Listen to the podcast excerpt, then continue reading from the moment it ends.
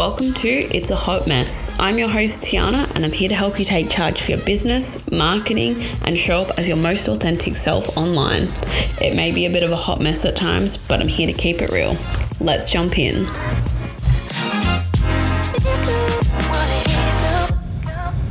Welcome to episode two of the podcast. I hope you all enjoyed episode one. Today, we're going to be talking about metrics and insights on your social platforms.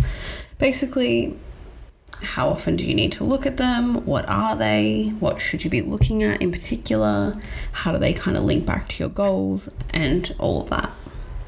So, I'm going to get straight into it metrics or insights. So they could, that sort of word is interchangeable, could be called a metric, could be called an insight, depending on who you speak to. Basically, it's what we use to track whether our content is resonating with our audience and whether or not our content is converting our audience. It helps us assess how well our content's perceived, are we achieving our goals in the socials like social space and provide some insight into where and what things can be modified. So, our metrics are directly aligned with the social media goals that we set for our business, and different metrics are used to achieve different goals. For example, if you want to purely grow your account, followers are the metric that you look at. How many followers do I have? How much did it increase by?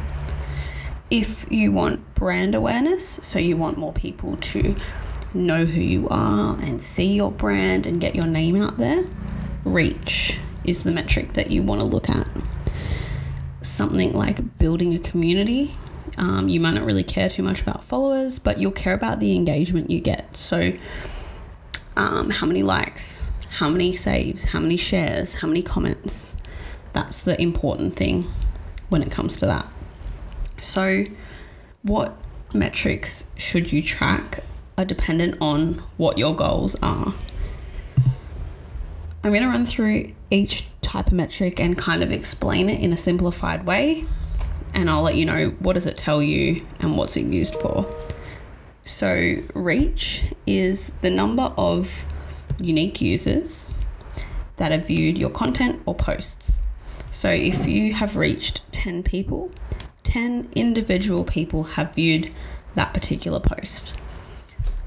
Um, this includes your followers and non followers of your account. So, literally anyone, not just people that are following you or not just new people to your account.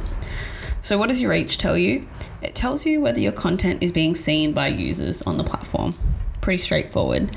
Um, and it's used as an indicator for brand awareness and increasing that awareness.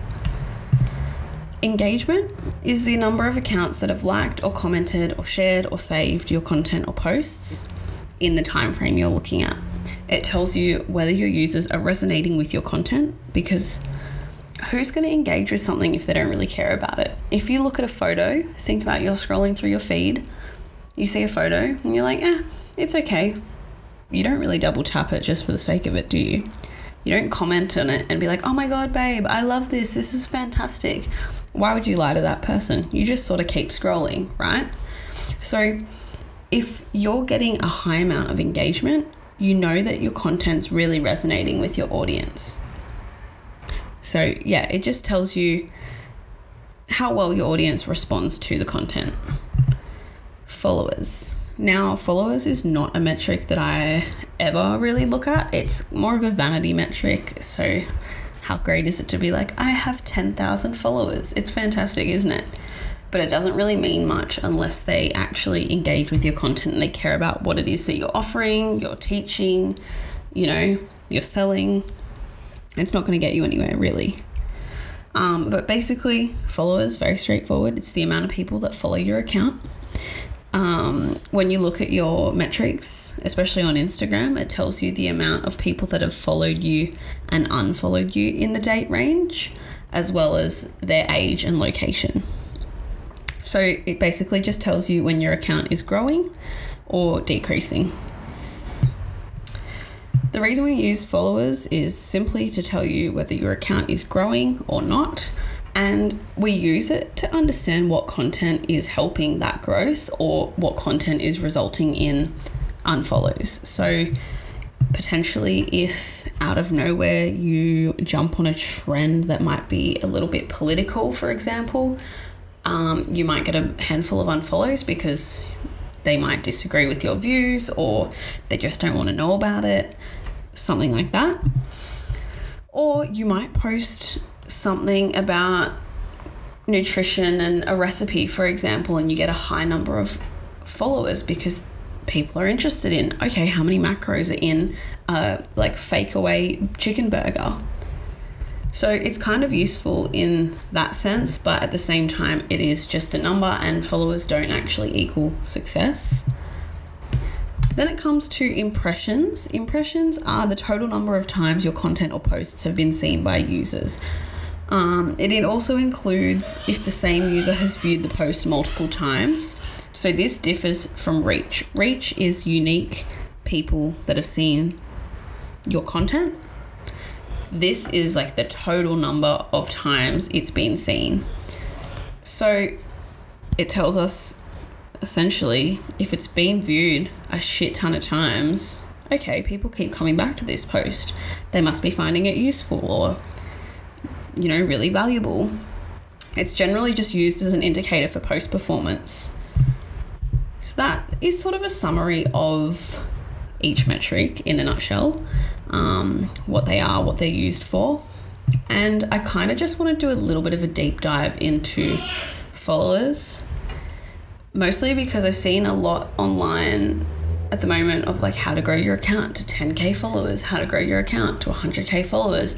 And personally, I tend to disagree with marketing like that because, first of all, when you're in the marketing industry and social media industry, you can never guarantee a set amount of growth. So I can never say to a client, I'm going to grow your account to 10,000 followers. It's not a feasible approach, first of all, and it generally isn't truthful either because you can't guarantee what's going to grow their audience unless essentially you buy followers, which why would you want to do that? You don't have an engaged community. So, while your followers can be a good way as a business owner to measure your account growth, it really just is a vanity metric. It's just for looks. It's a little bit of a thing, makes us a little bit vain, but we can be like, hey, I've got 5,000 followers isn't that fantastic? I've got this huge number of people. It's purely just a number. Um, it doesn't mean you convert that many people to purchase from you. It doesn't mean that you convert that many people to book an appointment or book a PT session. Um, it doesn't mean that every single one of those followers engage with your content. And it definitely doesn't mean that they even see your content. So, yep, you might have 10,000 followers, but if you've only got a 10% reach, only a fraction of those are actually seeing and engaging with your content. So, overall, as a business owner, you're more likely to benefit from measuring your reach, your engagement, your profile visits, and your website clicks. These are the metrics that tell you if you're aligned with your client, if they're valuing what you're putting out, they're engaging with your content, so on and so forth. It gives you a bit of a deeper dive into each of your goals. So, if your goal is you want to gain more clients, for example, you want to look at website clicks. So, okay, I reached a thousand people, I had 50 clicks on my website, I had five leads, for example. You can work out all right, this is the percentage of people that came through. What part of it isn't converting? Like, yep, the content did fantastically. Maybe my website's the issue. I need to do something there, or I need to simplify the way that they can work with me. Um, if your engagement's low, you look at it and you go, okay, why is it low? All right, I mustn't be hitting the pain points that this audience needs, or I've attracted the wrong audience for what I want to put out there. So, there's a bunch of different ways we can look at content and metrics. But the most important thing to remember is that just followers aren't everything. Followers don't equal success, shock horror. And